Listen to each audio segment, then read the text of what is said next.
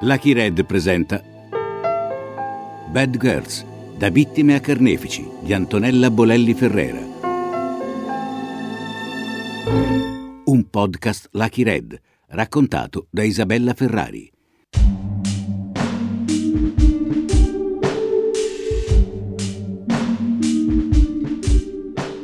Bad Girls è il racconto corale di donne che da vittime di violenze si sono trasformate in giustiziere. Storie vere di vite segnate fino al tragico epilogo del reato e della carcerazione. Isabella Ferrari introduce e accompagna il racconto.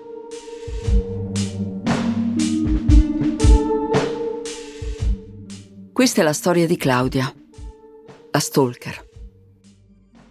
Claudia è una giovane donna che conduce una vita serena, si può dire felice, perché a lei basta quella normalità per sentirsi pienamente appagata. Ha un lavoro gratificante, un marito che la ama e un bambino ancora piccolo che li riempie di gioia. Ma una sera all'improvviso tutto cambia.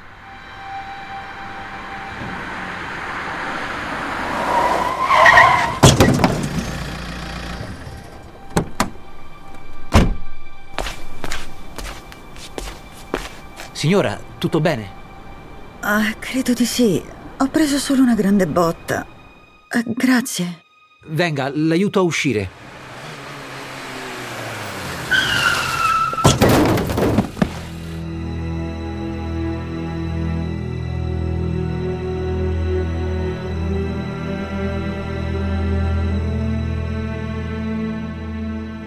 Erano le 10 di sera quando suonò il cellulare e vidi apparire il suo nome. Ero abituata ai suoi orari impossibili. Faceva l'informatore medico e spesso era fuori città. Amore, ho capito, sei in ritardo. Buonasera, signora. Ho usato il telefono di suo marito. C'è stato un incidente. Un incidente? Mio marito è grave? Lo stiamo portando in ospedale.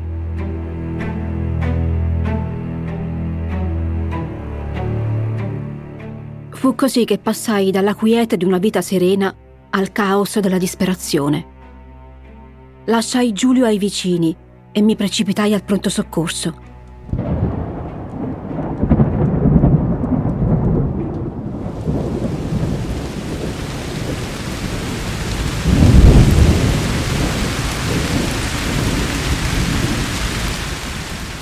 Mi accorsi di essere uscita senza la borsa né le chiavi di casa. Non avevo indossato neppure il cappotto. Nel tragitto dall'auto all'ingresso delle ambulanze mi inzuppai di acqua e quella pioggia fredda e scrosciante mi fece riprendere contatto con la realtà.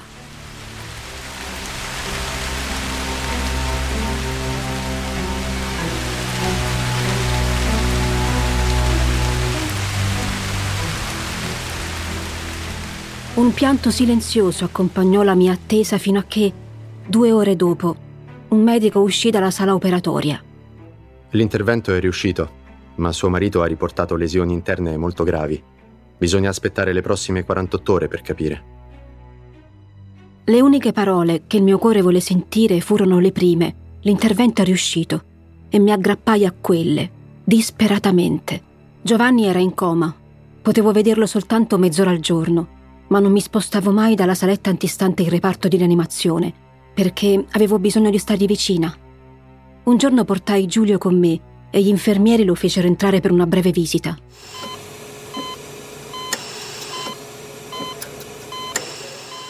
Tesoro, fai ciao a papà e di che gli vuoi tanto bene. Giulio era pietrificato davanti a quel groviglio di tubi che entravano e uscivano dal corpo di suo padre, ma riuscì a sussurrargli qualcosa col faccino vicino al suo orecchio. In quell'istante Giovanni si scosse dalla sua immobilità, ebbe un sussulto, come se la voce del nostro bambino lo avesse risvegliato.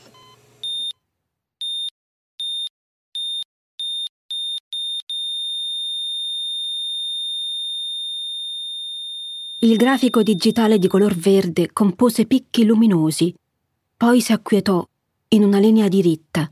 Gli infermieri accorsero immediatamente. Si sta svegliando, è vero? Esca, signora, non può rimanere qui. Mio marito era morto.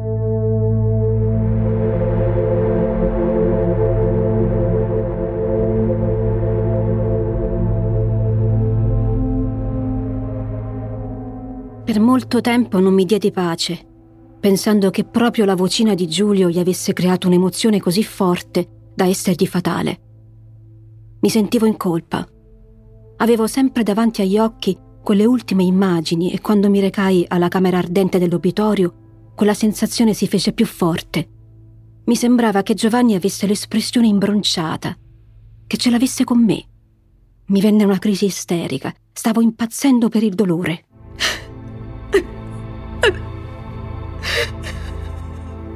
Non è giusto. Non è giusto, Giovanni, non ci lasciare, non puoi. Non puoi.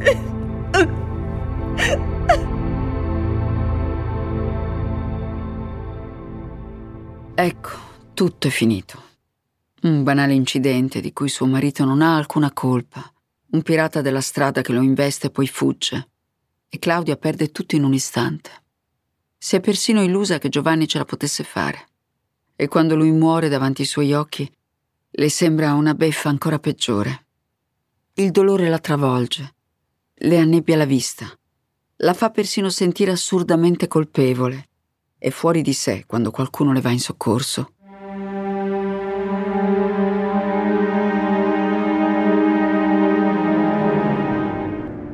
Signora, la prego, non faccia così.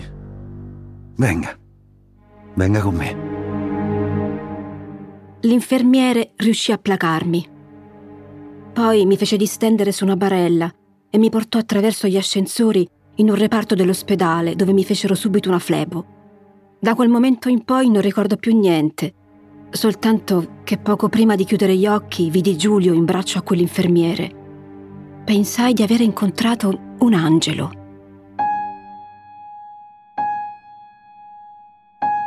Quell'angelo, di nome Matteo, entrò in punta di piedi nella nostra vita. È stato di grande sostegno a mio figlio e a me, madre sola, senza fratelli, con i genitori che abitano in un'altra città e un lavoro impegnativo, ora più che mai indispensabile. Ha conquistato la mia fiducia, la mia riconoscenza e infine il mio amore. Così va la vita.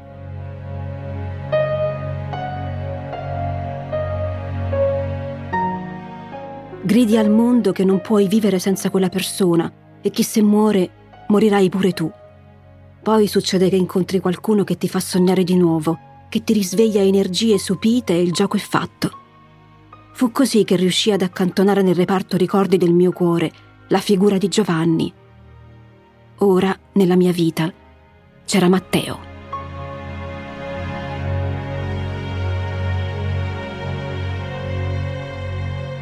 Non mi vergogno a dire che fu il sesso a fare scattare definitivamente la molla tra di noi. Una perfetta alchimia che ci rendeva indispensabili l'uno all'altro. Non volevo che venisse ad abitare in casa con me e Giulio. Preferivo aspettare. E questo fatto rendeva i nostri incontri ancora più appassionati.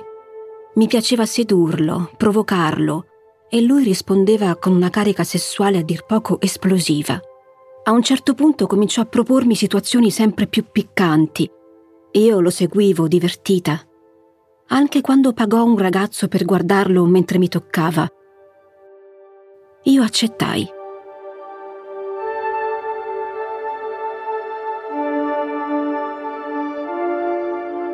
Un giorno, mentre consumavamo un amplesso sudato sui sedili della mia auto, Matteo, all'improvviso, si fermò. Claudia. Mi vuoi sposare? Fu il suo modo di dirmi ti amo. Non l'aveva mai fatto.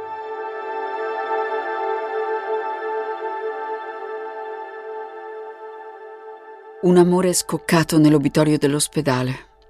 Certo che la vita è bizzarra. Che Claudia si sia buttata a capofitto fra le braccia del suo angelo perché ha disperatamente bisogno di tornare alla vita è un dubbio che sorge, ma chi può giudicare? Bisogna sentire il dolore degli altri e nessuno, tranne chi lo vive, può conoscerne l'insostenibile peso. E poi ormai la storia con Matteo ha preso, ha preso una piega che non le consente molti tentennamenti, soprattutto sul terreno del sesso.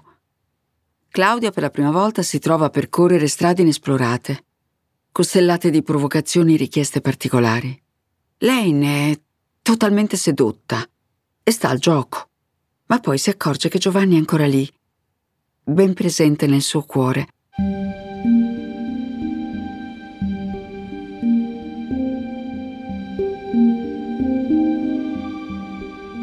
Giulio era ancora un bambino, ma non ebbe difficoltà a fargli accettare l'idea che Matteo potesse diventare il suo nuovo papà, senza nulla togliere a quello vero. Prima del matrimonio decise di fare spazio negli armadi per il suo arrivo, ma vedere riemergere dai cassetti gli indumenti e tutto ciò che era stato di Giovanni mi gettò nell'angoscia. Provai di nuovo amore per lui. Mi ritrovai a piangere stringendo un suo maglione. Matteo, eh, senti, devi perdonarmi, ma io... Eh, io non sono ancora pronta a risposarmi. Ma non devi forzarti. Che fretta c'è? Cosa potevo desiderare di più da un uomo? Nulla. Me ne convinsi al punto che la settimana dopo Matteo si trasferiva da noi. E fui io a chiederglielo. Giulio ne era felicissimo.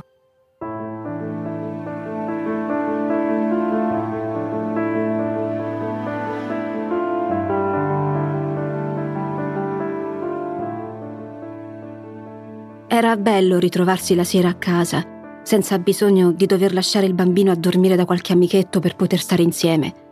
Ora dormivamo nello stesso letto. Ogni notte facevamo l'amore con la stessa passione di prima, anche se dovevamo limitare le nostre, soprattutto le sue, fantasie. Tienitelo stretto, diceva la collega d'ufficio, ed io le diedi retta. Tant'è rispolverai l'idea di sposarci, proprio nell'intento di averlo per sempre mio. Decidemmo di aspettare l'estate per concederci una breve vacanza al mare, noi due soli. Giulio sarebbe rimasto con i miei genitori. Intanto la nostra vita trascorreva normalmente. Non del tutto, in realtà, perché Matteo era tornato alla carica con le sue richieste particolari. Non gli bastava più avermi quando voleva, ogni sera.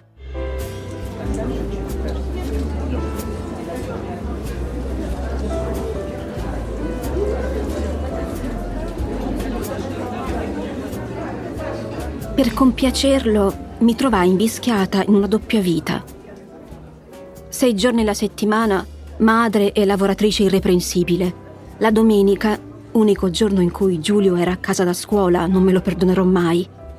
Frequentatrice di festini in cui si consumavano scambi di coppia. Mio figlio, depositato come un pacco postale dagli amici o dai nonni paterni, non si lamentava mai e tanto mi bastava per non sentirmi in colpa anche se qualcosa dentro mi diceva che stavo sbagliando.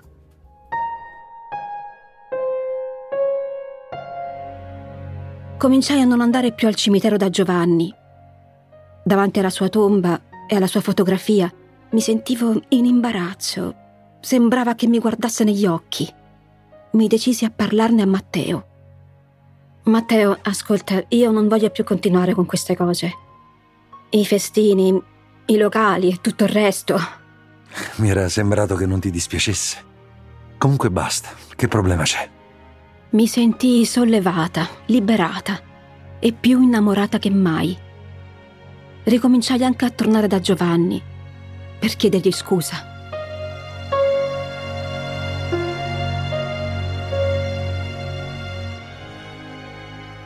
Il sogno di aver ripreso in mano la propria vita sta per avverarsi Claudia, che poi non era così divertita da quei tour de force erotici, ma lo faceva solo per tenere un uomo legato a sé, quante donne lo fanno, trova il coraggio di dire basta. Ma è sempre il fantasma di Giovanni che si agita in lei, a suggerirle quello che deve fare. Claudia in realtà non si è mai ripresa da quel terribile lutto, anzi, la sua fragile psiche è in balia degli eventi e chi le sta accanto lo ha certamente colto. Così la seconda e la riduce di nuovo a sua schiava, in un perverso gioco delle parti. Spesso vittima e carnefice si riconoscono.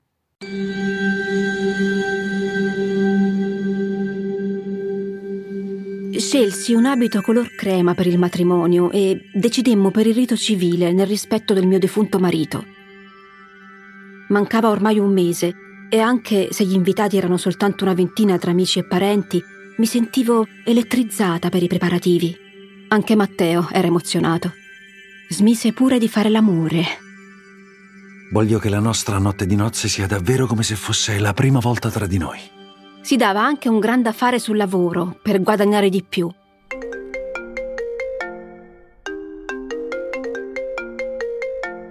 Amore, devo fare la notte. Non ti dispiace, vero? Tornerò domani mattina. Beh, un po' mi dispiace. Ti aspetto. Persino i miei genitori, che prima non lo sopportavano, cominciarono ad apprezzarlo. È un uomo per bene, diceva mio padre.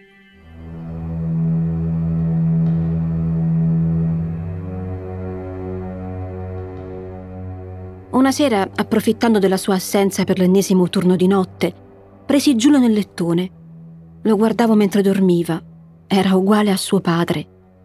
Non riuscivo a prendere sonno e fui colta da una strana agitazione.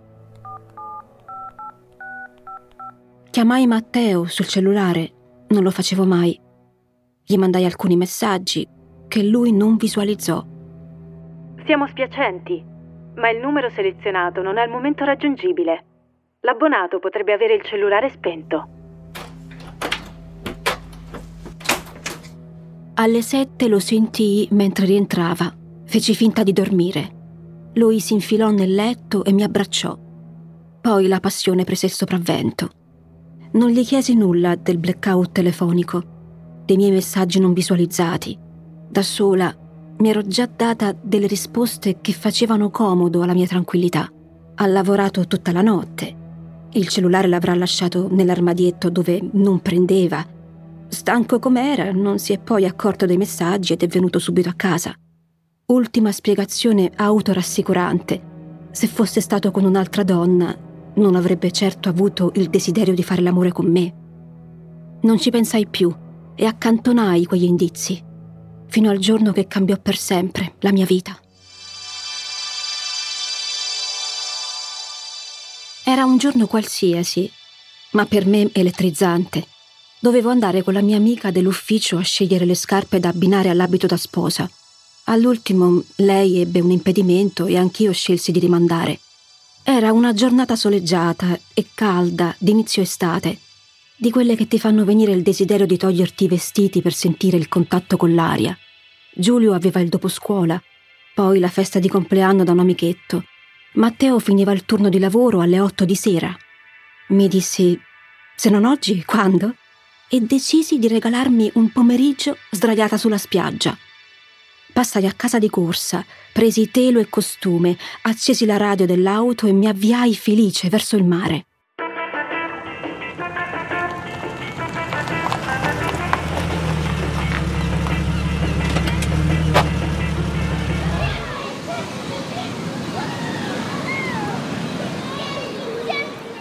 Dopo mezz'ora ero già con i piedi nel bagnasciuga per una lunga passeggiata.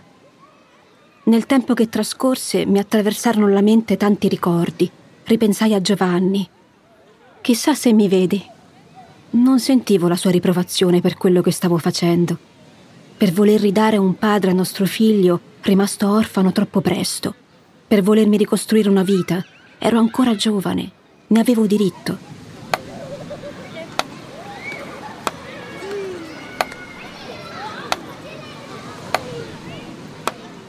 Una pallina mi sbatté improvvisamente su una coscia. Ehi, ciao Claudia. Scusa, non ti ho fatto male, vero? Ehi, Dario! Ma non dovresti essere a casa a studiare per gli esami? Dario abitava nel mio palazzo e Matteo si fermava spesso a chiacchierare con lui, perché tutti e due tifosi del Milan. Mi sono preso un giorno di pausa. Comunque, se cerchi Matteo, stava andando da quella parte. Matteo qui. Non è possibile. Con il cuore in subbuglio, affrettai il passo verso quella direzione, mentre cercavo di nuovo mille spiegazioni che mi tranquillizzassero. Lo riconobbi dal costume azzurro con piccoli delfini bianchi che gli avevo regalato pochi giorni prima. Matteo era sdraiato a pancia in giù sulla sabbia. Sopra di lui, a cavalcioni, una ragazza gli accarezzava i capelli. Matteo! Si girò lentamente. Aveva riconosciuto la mia voce. La ragazza non si spostò dalla sua posizione di potere. Restammo così lunghi istanti. Poi Matteo si alzò e venne verso di me. Te l'avrei detto. Mi dispiace che tu sia venuta a saperlo in questo modo.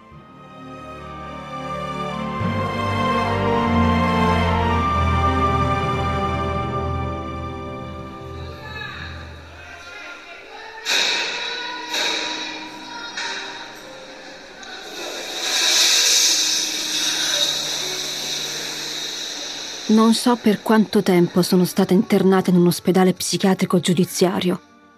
Non riesco a ricordare neppure il momento in cui mi hanno reclusa. C'è scritto nei documenti.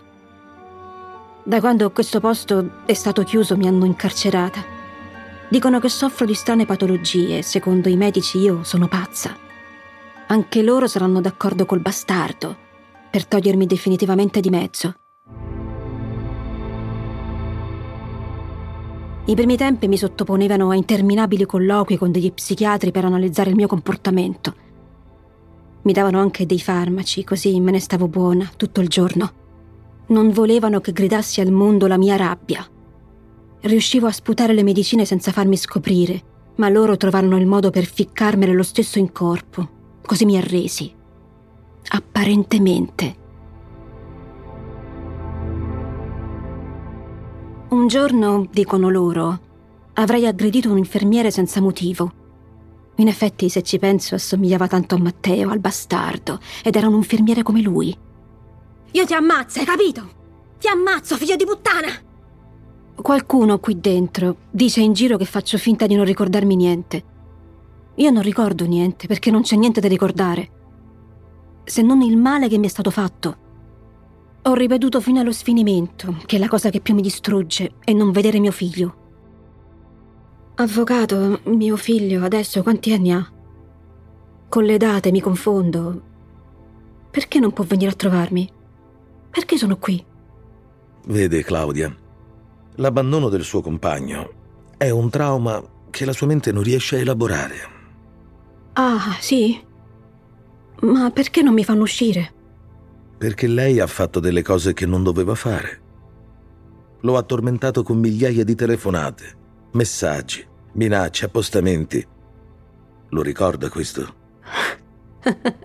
Beh, è tutto qui. no, non è tutto qui. Lei ha costretto suo figlio Giulio a portargli dei biglietti, delle lettere. Lo ha fatto moltissime volte, un'infinità di volte. Si rende conto? Avrei dovuto ammazzarlo, quella carogna. Altro che mandargli bigliettini.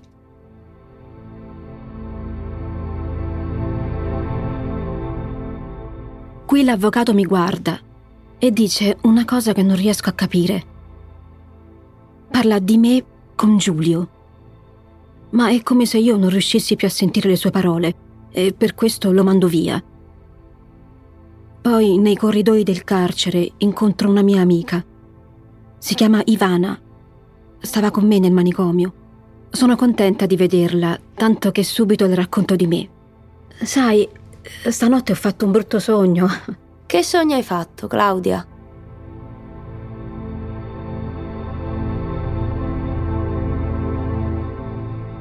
Ero con il mio bambino sulle montagne russe.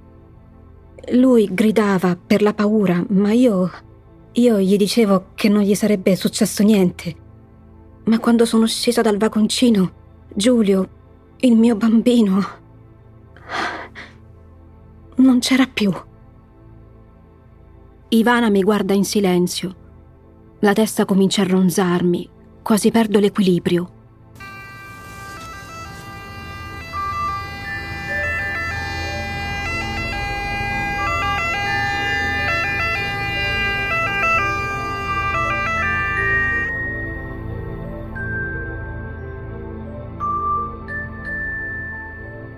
Immagini, suoni, voci mi scorrono davanti agli occhi senza una precisa sequenza.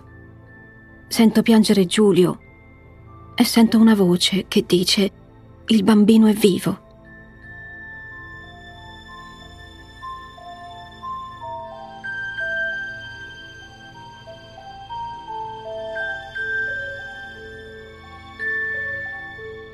Pillole per non reagire, per non essere aggressiva, per non farsi del male, per dormire. Pillole che scandiscono le ore di giornate sempre uguali, prima dentro all'ospedale psichiatrico e poi in carcere. Psichiatri, avvocati, guardie. Pillole che cancellano i pezzi di una storia che Claudia ci ha raccontato fra momenti di lucidità ed altri di vaneggiamento che lascia lati in sospeso. Il giorno che ha capito di avere vissuto soltanto un'illusione, il filo sottile che la teneva ancorata alla realtà, si è definitivamente spezzato. L'amore tradito, l'amore perduto di quell'uomo che credeva un angelo, ma altro non era che un, un bugiardo narcisista. Si è tramutato in rancore, in ossessione e Claudia ha messo in atto comportamenti classificati come stalking. Da questo momento la sua storia entra in un'altra dimensione, perché Claudia ricorda e non ricorda, neppure quel momento di follia in cui tenta di uccidersi portando con sé anche il suo bambino che amava più di ogni altro al mondo, lei crede che sia solo frutto di quell'incubo ricorrente che la perseguita da anni. E forse è meglio così. Ascolta tutte le puntate della serie in esclusiva su Amazon Music.